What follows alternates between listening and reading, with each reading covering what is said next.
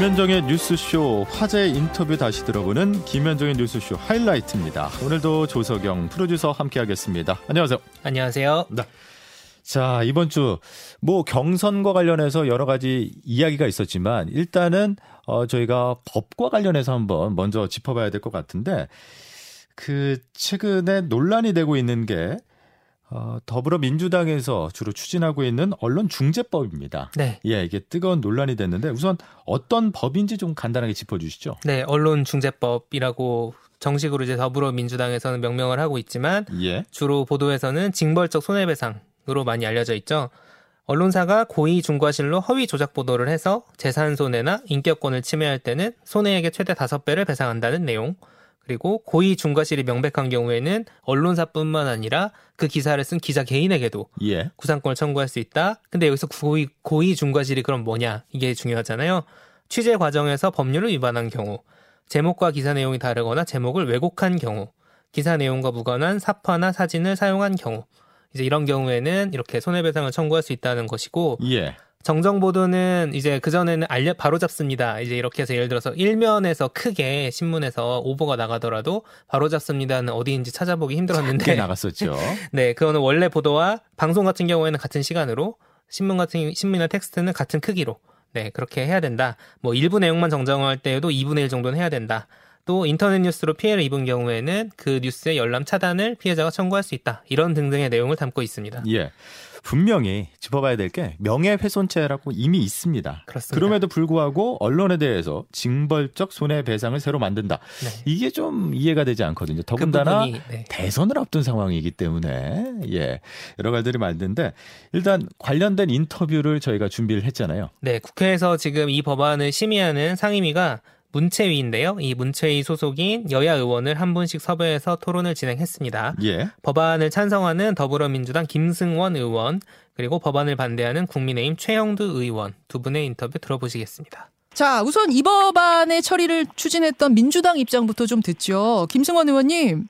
네네. 예. 언론중재법안 핵심 내용을 간략하게 쉽게 소개해 주세요. 네, 지금 우리 언론은 언론 신뢰도 지수가 거의 5년 내내 꼴찌였습니다. 예. 그만큼 가짜뉴스라든가 허위 조작 보도가 만연해 있다는 것이고 그에 대한 회복 방안이 미비하다는 것을 뜻하는 것인데요. 음. 그에 대한 회복 방안을 이번 언론중재법에 담았습니다. 10년 만에 처음인데요. 네. 아, 그 말씀을 드리면 신속한 구제를 위해서 언론중재위원들의 에, 인원을 증가하고 예. 또 인터넷 환경에서 확- 그 가짜 보도가 확산되는 것을 막기 위해서 사전에 그 기사 차단 청구권을 국민들이 하실 수 있도록 했고요. 네. 또 그리고 충분한 보상이 될 수 있도록 아주 고의적이고 중과실이 있는 보도에 대해서는 다섯 배 이내에서 손해배상을 할 수 있도록 그렇게 했습니다. 피해액의 네. 다섯 배까지. 네 네 그렇습니다. 네네. 다만 정치 권력이라든가 경제 권력에 대해서는 네. 고의 중과실을 넘어서 아주 악의적인 그런 경우에만 음. 손해배상을 언론사에게 묻도록 했습니다. 예. 오히려 비판적 기능을 보장을 했고요. 그다음에 기자분들에 대해서는 언론사를 속이거나 명백한 고의가 있는 경우에는 부상금 청구를 안 당하도록 해서 취재와 보도의 자유를 더 보장했다고 볼 수 있겠습니다. 예. 이것이 바로 이 법안의 골자입니다. 자, 그렇습니다. 최영두 의원님. 네, 만일 우리 저 민주당 의원들 말씀처럼 했다면은 언론 오단체, 언론 오단체는 이 무슨 보수니 진보니 좌니 우니 뭐 모든 매체들이 다 망라되어 있습니다. 기자협회 또 협- 방송협회하고요. 그런 언론 오단체, 우리 언론사를 대표하는 모든 오단체가 다 반대하는 이유. 이게 언론을 어, 규제하는 법이다. 언론의 재갈을 물리는 법이라고 반대하지 않겠죠. 지금 말씀하신 이야기들은 이게 지금 현재도 그 언론중재법에 네. 어, 법원으로 하여금 이 마땅한 손해배상을 하도록 하고 있고요.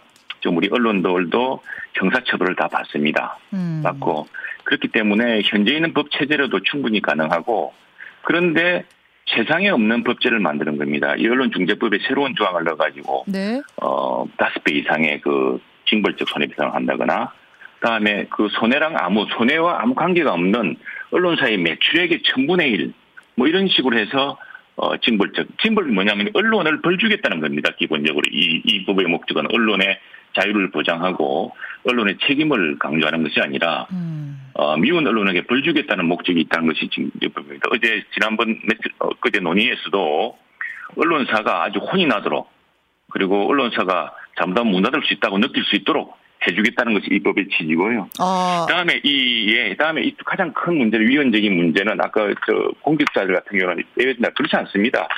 어, 공직자들도 이 얼, 어, 공직자들이라든가 대기업이라든가 네. 이런 쪽 힘 있고 권력이 있고 돈 있고 하는 쪽에서는요. 예. 일단 언론의 그 부정 부패라든가 그다음에 권력형 또는 그악 부- 비도가 시작되면 모든 그 고위공직자나 내로남불 공직자들은 그 일이라고 이야기를 합니다. 다 악의적이라고 얘기할. 거다 어차피. 그럼요. 예, 예. 음, 자, 그런데 허위라고 주장하고 허위라고 주장하면서 이런 징벌적 손해배상 청구를 합니다. 음, 이게. 굉장히 언론사에게 큰 압력으로 작용하겠죠. 이게 이제 이전처럼 단순 액수가 아니고 뭐 수억이 된다거나 회사의 예, 매출의 예. 천분의 일이 된다고 할 경우에는 예. 굉장히 심각한 위축 효과 또 추가 보도를 막는 전략적 봉쇄 를할 것이다 이렇게 보는 것이고요. 현재 지금 이런 것을 우리가 배를요 실제로 미국 영화에서 많이 봅니다. 자. 미국 영화에서 보면은 네 담배 회사 같은 경우에 니코틴의 부작용을 취재하려던 양심적인 취재원과 음. 어, 양심적인 언론인에게 담배 회사가 회사를 문 닫게 해주겠다는 징벌적 손배 협박을 합니다. 김 의원님, 김승원 의원님. 국민이 원하는 거는 그겁니다. 언론 보도를 할 때 당사자에게 이러이러한 주장이라든가 사실이 있다는데 음. 어떤 입장이십니까? 또 어떻게 생각하십니까?라고 해서 공정하게 양자의 말을 공정하게 실어달라는 겁니다. 예. 그런 언론 기사에 대해서는 악이라, 악이라든가 중과실이 있다라고 판단이 어렵겠지요. 어. 지금 언론인 한쪽 말만 듣고 자극적인 제목과 기사로 인해서 그 언론 당사자, 아니, 그러니까 비- 그 보도 당사자에 대한 회복할 수 없는 피해를 주기 때문에 우리 언론이 신뢰도가 낮고 또 국민들께서 분노하시고 지금은 매년 4천 건, 4천 건의 네. 언론 중재 신청이 들어오고 있거든요. 음흠. 하루에도 10여 건 이상입니다. 음. 그만큼 국민들이 힘들어하고 있습니다. 음. 하나만 해주시면 됩니다. 보도 대상자에게 cross check. 이러이러한 사실이 있다는데 어떻게 생각하세요? 그러면 그거를 세 줄이라도 네 줄이라도 실어주면 네. 그거를 보시는 분들이 아 이런 의견도 있구나. 이건 한번 다시 한번 균형감 있게 봐야겠다. 이렇게 생각할 수 있도록 해주기만 하면 예. 고의 중과실 전혀 걱정 없습니다. 지금 그 우리 민주당 주장과 마찬가지 달리 이 새로운 법안 뭐가 뭐가 뭐가 있으냐면 가장 위헌적인 문제는 뭐냐면 30조 위헌적? 예 위헌적입니다. 뭐냐면은 30조 3입니다. 3조 3이 30조 2가 이제 허위 조작 보도에 특질해서 손배를 500까지 올릴 수 있다는 게 있고 3조 3은 아까 말한 고의 중과실이 중요하겠죠. 이 고의나 중과실을 이 추정을 하는데 이 네. 3조 3의 법을 보면은 언론 보도가 아래의 사항에 해당할 경우에 언론이 고의와 중과실이 있다는 것을 본다 이렇게 돼 있습니다. 추정한다 돼 있습니다. 근데 이게 이제 우리 판 우리 판사 출신의 김성원 의원도 잘 아시겠지만 입증 책임이라는 문제인데 입증 책임. 뭐, 예, 입증 책임의 문제입니다. 언론사는 대개 중요한 취재원, 믿을 수밖에 없는 취재원 여러 정황을 가지고 보도를 시작합니다. 특히 그하게 보도에. 보통 이것은 일반 국민들과 관계가 없습니다. 일반 음. 국민들이. 근데 어, 어떤 사건에 억울하게 휘말리지 않는 이상은 음흠. 일반 국민들을 상대로 언론사가 악의적인 보도를 할 리가 없습니다. 그 정상적인 언론사라면요. 왜냐하면은 그 서민을 괴롭히는 것이지 서민을 보호하는 것이 아니지 않습니까? 알겠습니다. 그런데 네, 그래서 입증 책임은 지금까지 모든 서구의 판례나 우리나라의 황- 확립된 판례 체제는 허위 사실, 우리 언론사가 보도한 허위 사실이라는 것을 그 고위공직자나 기업들이 허위 사실인 것을 반박해내서 그걸 고의 악의성을 입증해야 됩니다. 그런데 이 법에는 네. 그런 방식이 아니라 음. 취재 과정에서 법률을 위반한 경우 음. 어떤 경우가 어떤 경우 해가지고 언론사가 고의 악의가 있다는 것을 인정하라고 법원에 강제하는 어, 이게 위헌적인 법률 조항이 있기 때문에 이게 특히 문제가 되고 있습니다. 지금 형법상, 형사법상으로도 권력이요, 언론을 옥죄할 방법이 수없이 많습니다. 그런데 왜 이 금액을, 아까 우리 저, 미국에서 뭐 수천억 이야기 하셨는데, 네. 그것 때문에 미국에서도 최근에는 손배소를 이제 제한하는 경향이 큽니다. 그리고 무엇보다도 이 지금 손배소는 지금 김성원 의원도 말씀하셨지만 판 대법원에서 정합니다. 그 적정한 법원에서 산정한 액수를요. 근데 이걸 법으로 천분의 일이다, 백분의 일이다 또는 다섯 배다 정하는 나라가 없습니다. 선진국에서 어. 대한민국이 참조할 법에서요. 자, 여야의 각자 입장을 한 번씩 짧게 함께 해봤는데, 어, 마지막 김영정 앵커가 각각 여당과 야당 쪽에 하나씩 질문을 했는데, 먼저 여당 쪽에는 악한 의도라는 게 너무 애매하지 않냐? 이런 말을 했어요. 네. 그 애매성. 그러니까 이게 위헌이라 위헌 소지가 있다고 국민의힘에서 계속 주장하고 있는 그 부분인 거죠. 예. 어떻게 판단할 거냐. 그러니까 고의가 무엇이었느냐. 예를 들어서 제가 예를 들어 김덕기 앵커가 진행하시는 프로그램에 나와서 제가 A라는 취재원에게 이러이런 비리가 있다는 얘기를 들었습니다. 라고 하면은 나는 들었다. 들었으니까 보도했다라고 하면은 악한 의도가 없는 거 아니냐. 라고 얘기할 수 있는 거 아니냐는 거죠, 사실. 예. 이제 그런 부분에 대해서 기준의 모호성, 그럼 예를 들어서 몇 명한테까지 체크를 했느냐라든가 어떻게 언론 취재행위라는 것들이 저희가 무슨 공장에서 물건 만드는 것처럼 찍어내는 것들이 아니잖아요. 그 기준의 모호성에 대한 부분이 있다고 지적을 했죠. 예. 그리고 반대로 언론 중재법에 대해서 여당의 처리 입장이 워낙 확고하기 때문에 또 야- 다수당이기 때문에 야당에서 저지할 방법이 없는데 어떻게 할 것이냐라고 야당 쪽에 질문을 했잖아요. 네. 예. 그 부분이 이제 국민의힘도 고민일 것인데 제 생각에는 이 언론중재법이 8월 중순에 처리 예정이거든요. 예. 지금 더불어민주당의 일, 그 일정 표로는 그런데 지금 여론을 좀 보고 있는 것 같아요. 이게 지금 상임위 소위에서는 통과가 됐지만 어쨌든 상임위 본 본회의에서 상임위에서도 아직은 그 보류가 되어 있고 그렇죠. 그리고 본회의까지 가려면 여론을 좀 봐야 될 텐데 아시다시피 이제 언론 신뢰도를 지금 그 민주당에서 얘기하지 않습니까? 우리나라의 언론 신뢰도가 언론을 신뢰한다는 국민이 32%밖에 없다.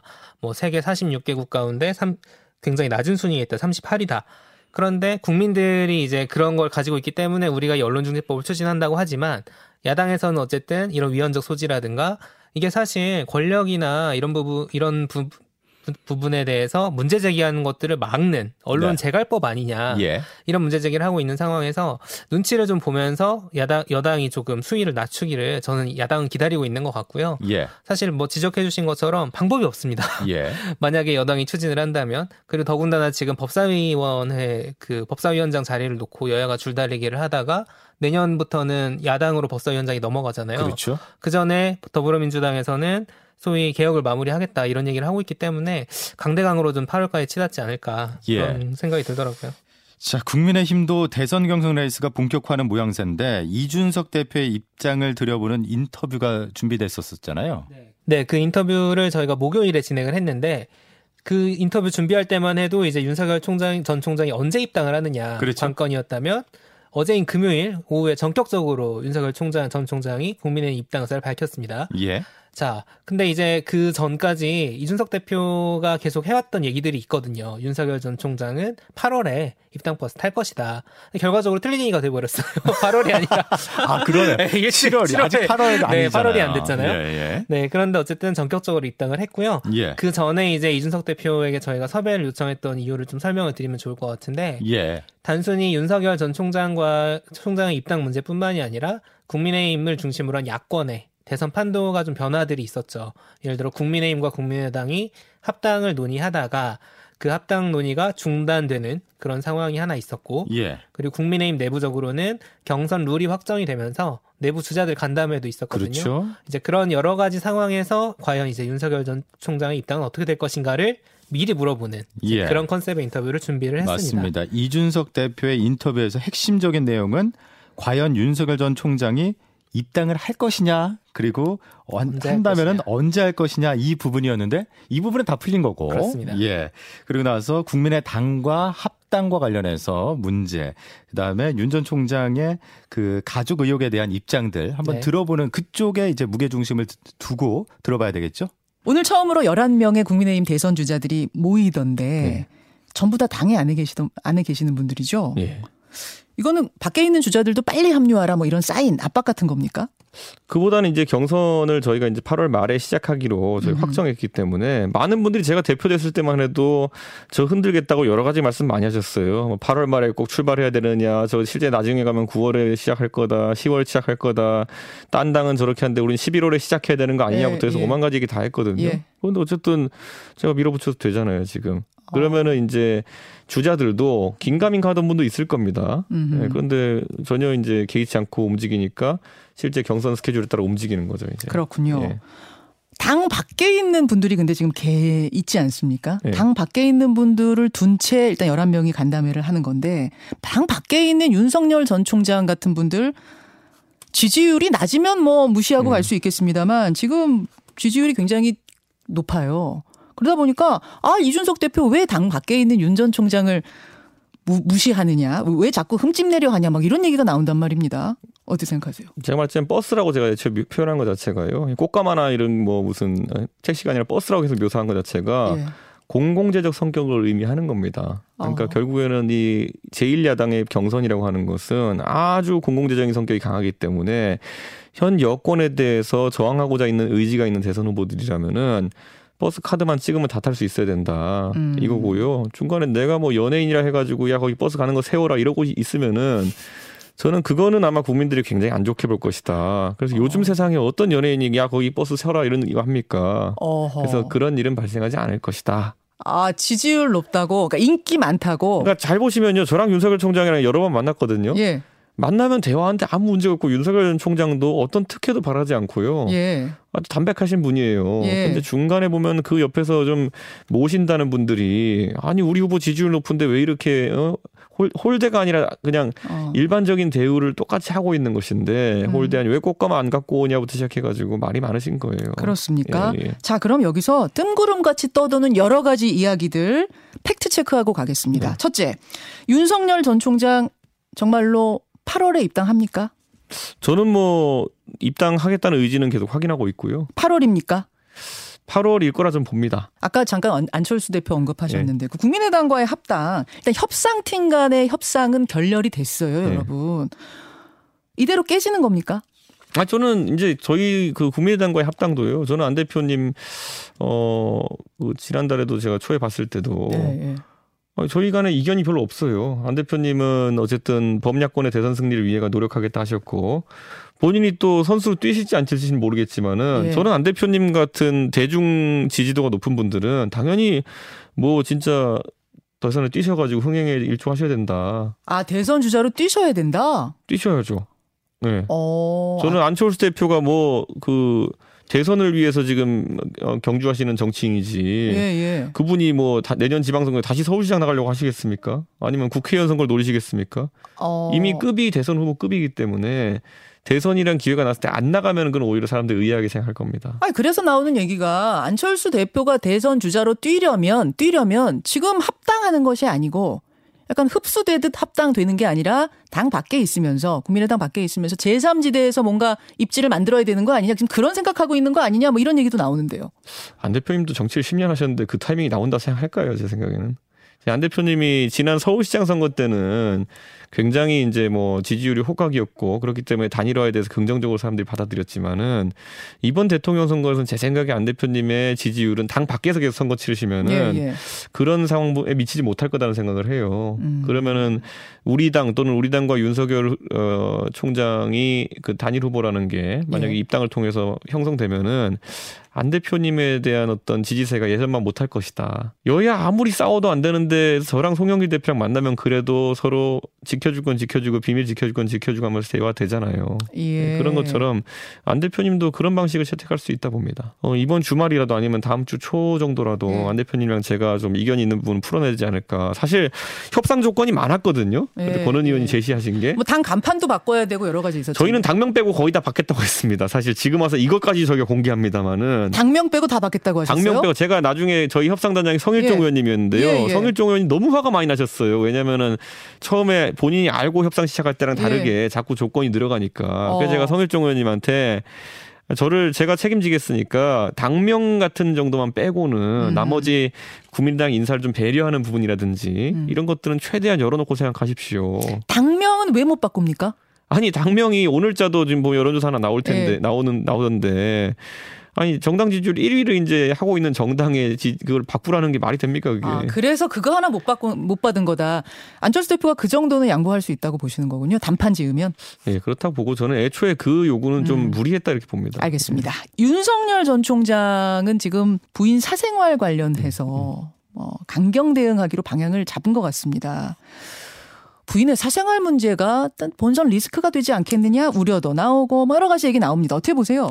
저는 사생활 문제라든지 어떤 개인에 대한 공격이라는 거는 대처하는 방법에 따라 다른데 우선 강경 대응을 하기로 윤석열 총장이 천명한 이상 굉장한 자신감이 있다 이렇게 보여집니다. 어, 그렇기 때문에 이게 아마 여론에 미친 영향이 있을 겁니다. 그래서 지금까지 윤 총장의 어떤 어 가족에 대한 공격이 많았었고 음. 윤 총장이 아무래도 뭐 이런 것들 처음부터 미주알 고주알 대응하면은 좀 여론이 안 좋게 보는 것도 있기 때문에 이제는 참을 만큼 참았다라는 생각을 하고 적극적인 대응을 하는 것 같은데요. 저는 사실관계에 따라 대응하면 이거는 지지율의 호재가 될 것이다 이렇게 봅니다. 아 오히려 호재가 된다고요? 왜냐하면 지금 저도 이제 윤 총장에 대해서 여러 의혹을 제기하는 분들 보면은 예 예.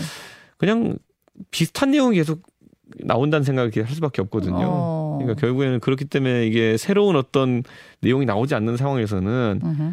뭐 어제도 보니까 어떤 그 증언이나 이런 것들이 나왔는데 네네. 그 증언을 취득하는 과정 자체가 굉장히 부적절했다라는 지적도 나오고 음. 그래서 저는 이 저희가 바- 그 서울시장 선거에서 네거티브를 저희가 경험하면서 느꼈지만은 어느 정도 이 정도로 내용이 나왔는데 여론의 반응이 없는 것이면은 어. 앞으로도 여론의 반응이 있긴 어렵다 그런 내용에 대해서 자, 이준석 대표가 여러 가지 입장을 밝히면서 저는 뭐 다른 것보다 국민의 당과 합당해서 참 답답함이 느껴지는. 왜 그러냐면은 이름만 빼고 네. 다 원하는 걸 해주겠다 이런 그렇습니다. 말까지 밝혔잖아요. 했다고 하는 것이고 그럼에도 불구하고 이제 국민의당에서 새로운 요구 사항들이 자꾸 생기기 때문에 예, 안철수 대표가 나와서 직접 단판을 짓자.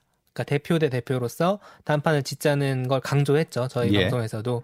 그리고 이제 윤석열 전 총장의 입당 관련해서는 이준석 대표는 제가 볼 때는 알았을 것 같진 않고요. 왜냐하면 어. 8월 얘기를 계속 했기 때문에 금요일에 전격적으로 올 거를 미리 알았을 것 같진 않고 지금 돌아보면 어, 대신 이제 그런 얘기를 했, 그런 저희 방송에서 수요일마다 이제 윤태곤 정치분석 실장, 더모아라는 그 컨설팅 그룹의 윤태곤 정치분석 실장께서 일주일 정치의 판을 읽어주시는데 예, 윤석열 전 총장이 조기 입당을 한다면 그것은 지지율이 악재가 있을 때, 음, 그러니까 좋을 때 들어가진 않을 것이다. 예, 이제 그런 거를 여러 차례 강조를 하셨어요. 지금 근데 상황을 보시면은 주춤하단 말이죠. 지지율 자체가 하락 혹은 주춤 하는 상황이기 때문에 윤석열 전 총장 입장에서도 할 거면은 빨리 하자라는 그런 성격 어, 결단이 좀 있었던 것 같고 소위 금요일에 이제 목요일 금요일에 불거진 부인의 사생활 관련된 벽화 논란 그렇죠. 이런 부분들도 이제 당에서 대응을 하는 것이 더 낫지 않겠냐라고 아마 판단하지 않았을까. 그렇죠.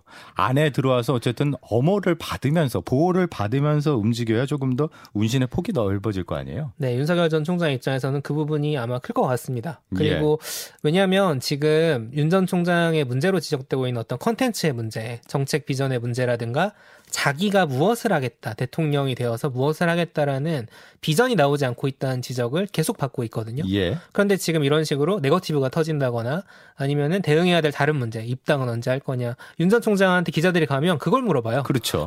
입당 언제 하실 거예요? 윤, 그 이준석 대표랑 만나서 무슨 얘기 하셨어요? 근데 이 얘기를 계속 할수록 자기 비전 얘기할 기회가 점점 없어지는 거죠. 그렇기 때문에 아마 빠르게 입당을 하지 않았을까 저는 이제 그렇게 추측을 하고 있습니다. 예. 그동안 링 바깥에서 윤석열 전 검찰총장이 움직였다면 이제 입당을 했기 때문에 이 안에서 경선 주자로서 검증도 받고 또 다른 후보들과 경쟁을 해야 될 텐데 네. 그 부분도 관전 포인트일 것 같아요. 앞으로 어떻게 대처를 할지도. 왜냐하면 윤석열 전 총장 캠프 쪽에 국민의힘 인사들이 합류를 했을 때 예. 가장 반발했던 게 최재형 캠프 인사들이었거든요.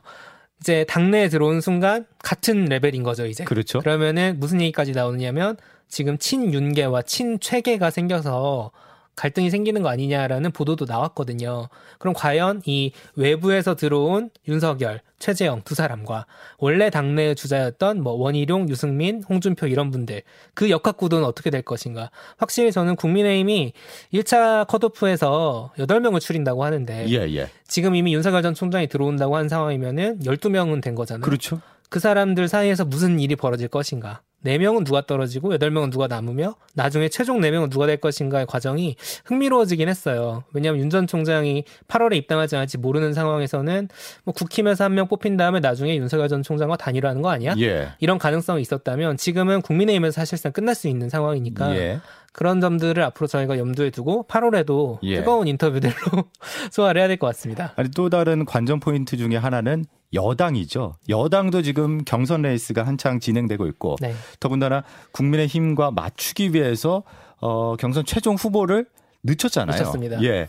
근데 국민의힘 입장에서 여러 가지 이슈거리들 될 만한 것들이 많이 갖고 있으면서 오히려 흥행 쪽에 네. 예, 야당 쪽에서 더 된다면은 여당 입장에서도 좀 곤란하고 난처한 상황이 벌어질 수 있어요. 그걸 상징적으로 보여주는 것이 민주당 본경선 첫 TV 토론이 예. 저희 축구 온두라스전 있었던 날 그렇죠. 했었잖아요.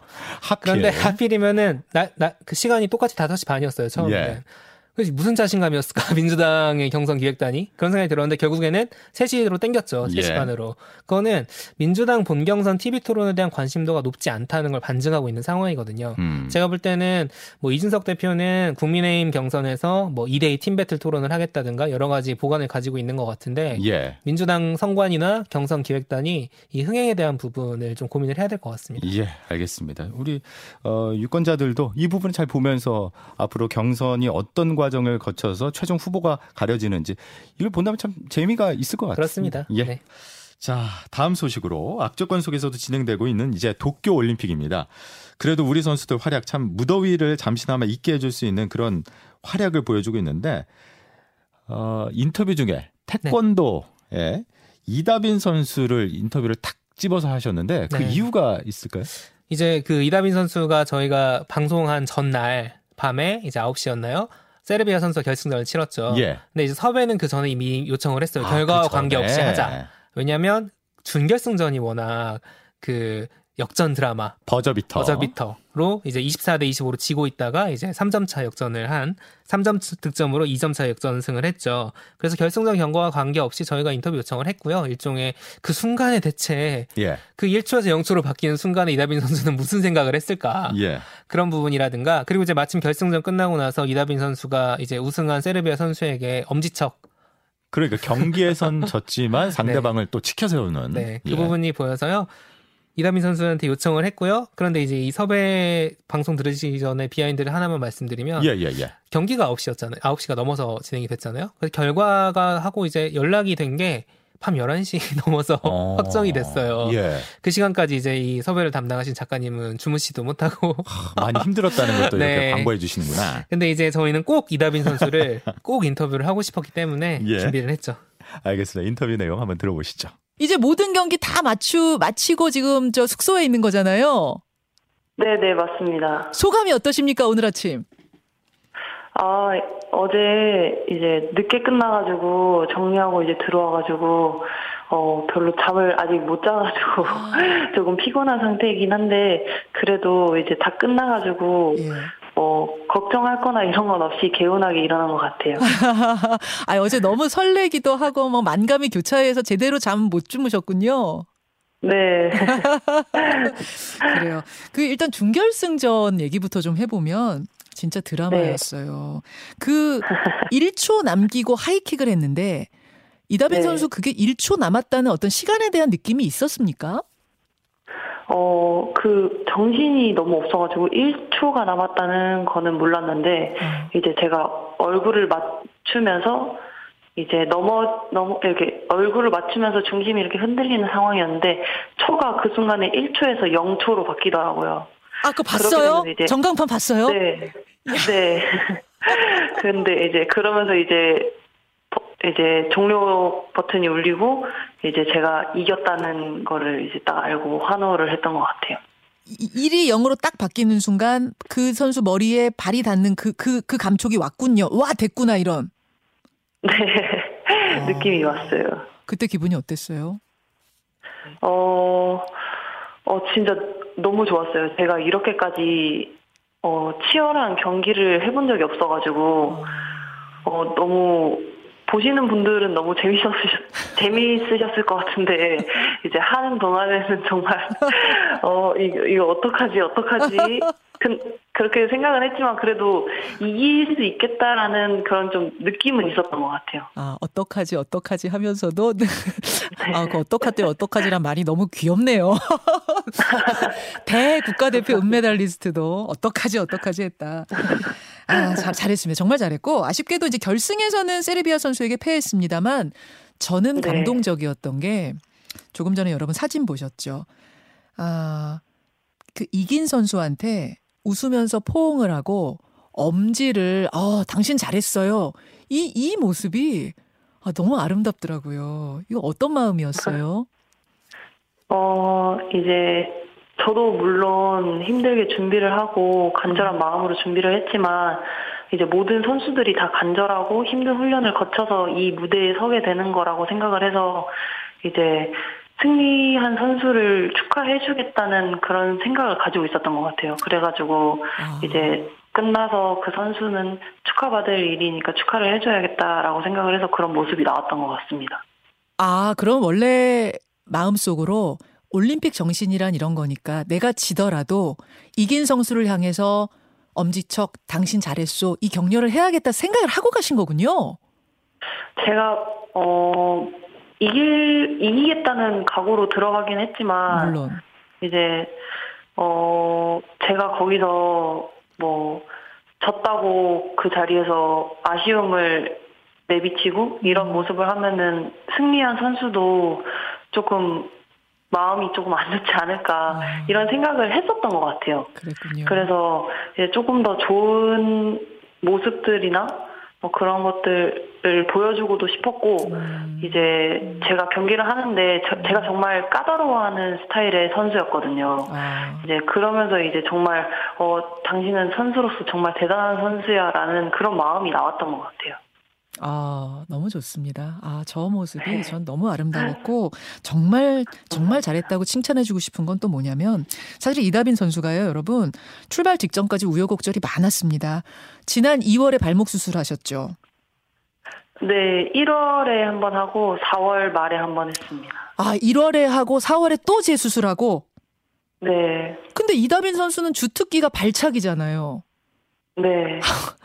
아니, 발차기가 주특기인 하이킥이 주특기인 선수가 개막식 직전에 수술을 두 번이나 했어요. 어, 네. 이게 발목 상태가 많이 안 좋아가지고 이제 수술을 하게 됐는데 그 수술이 조금 잘못돼가지고 아이고. 이제 다시 재수술을 하게 됐거든요. 그래도 이제 빨리 재활을 하고 이제 빠르게 훈련에 참여할 수 있게 돼서 그것만으로도 저는 정말 다행이라고 생각했습니다. 아, 저는 인터뷰를 듣는 동안 좀 다른 생각이 들었던 것 중에 하나가 우리가 예전 같은 경우에는 꼭 올림픽을 나가면은 금메달을 따지 못하는 그러니까 은메달을 따거나 동메달을 딴 선수는 메달을 땄음에도 전 세계에서 가장 잘하는 2등, 3등이 됐는데도 고개를 숙였었거든요. 그러니까요. 예. 근데 이다빈 선수한테는 전혀 다른 느낌이 들었어요. 맞아요. 그리고 지금 이번 올림픽 같은 경우에는 다행히도 더 많은 부- 다른 부문에서도 그런 부분들이 좀 보이는 것 같더라고요. 워낙 이다빈 선수도 은메달 자체가 값지다고 하지만 이제 황선우 선수 이제 200m에선 7위를 했고 100m에선 5위를 하지 않았습니까? 하지만 금보다 값진 5위다. 그런 얘기들이 나오는 이유가 예. 점점 이제 메달 색깔이 중요하지 않다는 얘기를 저희가 많이 하지만 그- 그게 이제 실질적으로 많은 분들이 그렇게 생각을 하시는 것 같아요. 그 뭔가 최선을 다하는 마음 같은 거 그런 것들이 사실 이다빈 선수 인터뷰에서도 느껴졌고 예. 그 양궁의 김재덕 선수 코치분도 저희가 인터뷰를 했었는데 예, 예. 이제 파이팅 파이팅이 굉장히 이슈가 되지 않았습니까? 김재덕 선수가 포효하는 그게 이제 긴장감을 떨치기 위한 자기만의 방법이다. 그렇게 얘기를 해주시길래 그러면 그 파이팅을 할 때마다 속으로 얼마나 긴장을 했으며 그게 느껴지잖아요. 그러면은 저 현장에 있는 그 선수의 어떤 마음에 공감할 수 있는 그 노력과 그런 어떤 긴장감과 거기서 이제 성취까지 하면은 하지만 끝났을 때 그 후련함 같은 것들까지도 저희가 다 예. 이제 국민들께서도 받아들여 주시는 것 같아요. 그러니까 아 그동안 몰랐었는데 국민들께서도 어, 저뿐만 아니라 한 번 정도 생각을 해봐야 될 부분 중에 하나가 그 미국의 체조 선수 네. 바일스 선수 예. 아, 네네. 어, 정말 세계 최고의 전설이 되어가고 있는 그 선수도 너무나 올림픽이라는 그 압박감이 심각해서 경기 도중에 예 마무리를 하지 못하고 기권을 했거든요. 그러니까 그게 상상조차 할 수 없는 부분인 거죠. 예. 저희로서는. 그런 압박감을 이겨내고 선수들이 계속 경기를 치르고 있고 네. 예 그게 뭐 한두 경기 치르는 게 아니잖아요. 네, 예. 맞습니다. 예, 그 경기를 치르고 나서 결과가 어찌 됐든 간에 참 경기를 할 때는 치열하게 하고 결과가 나왔을 때 진심으로 축하해 주는 그런 모습. 그게 바로 진정한 올림픽 정신이 정신이죠. 아닌가.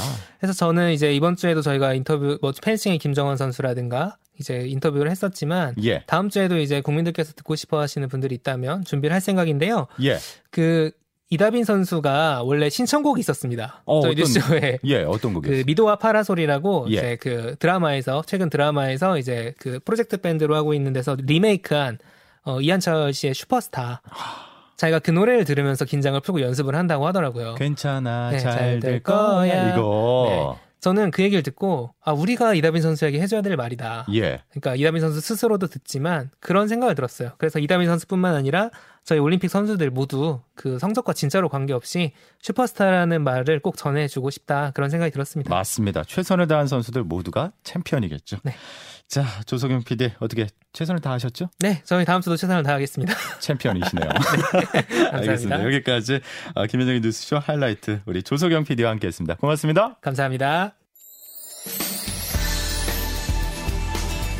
자, 도쿄올림픽이 한창 열리고 있죠. 오늘은 국민들의 관심이 높은 경기가 많이 열립니다. 올림픽 축구 8강전과 야구 대표팀의 예선 2차전 그리고 여자 배구 한일전이 기다리고 있습니다. 또 잠시 후에는요 남자 양궁 김우진 선수가 전 종목 석권을 위한 활 시위를 당길 예정입니다. 올림픽과 함께 잠시나마 더위와 코로나 떨쳐버리시길 바랍니다. 뉴스 총정리 주말 뉴스쇼 오늘 준비한 소식 여기까지입니다. 저는 8월의 첫 주말에 다시 인사드리겠습니다. 지금까지 아나운서 김덕기였습니다. 고맙습니다.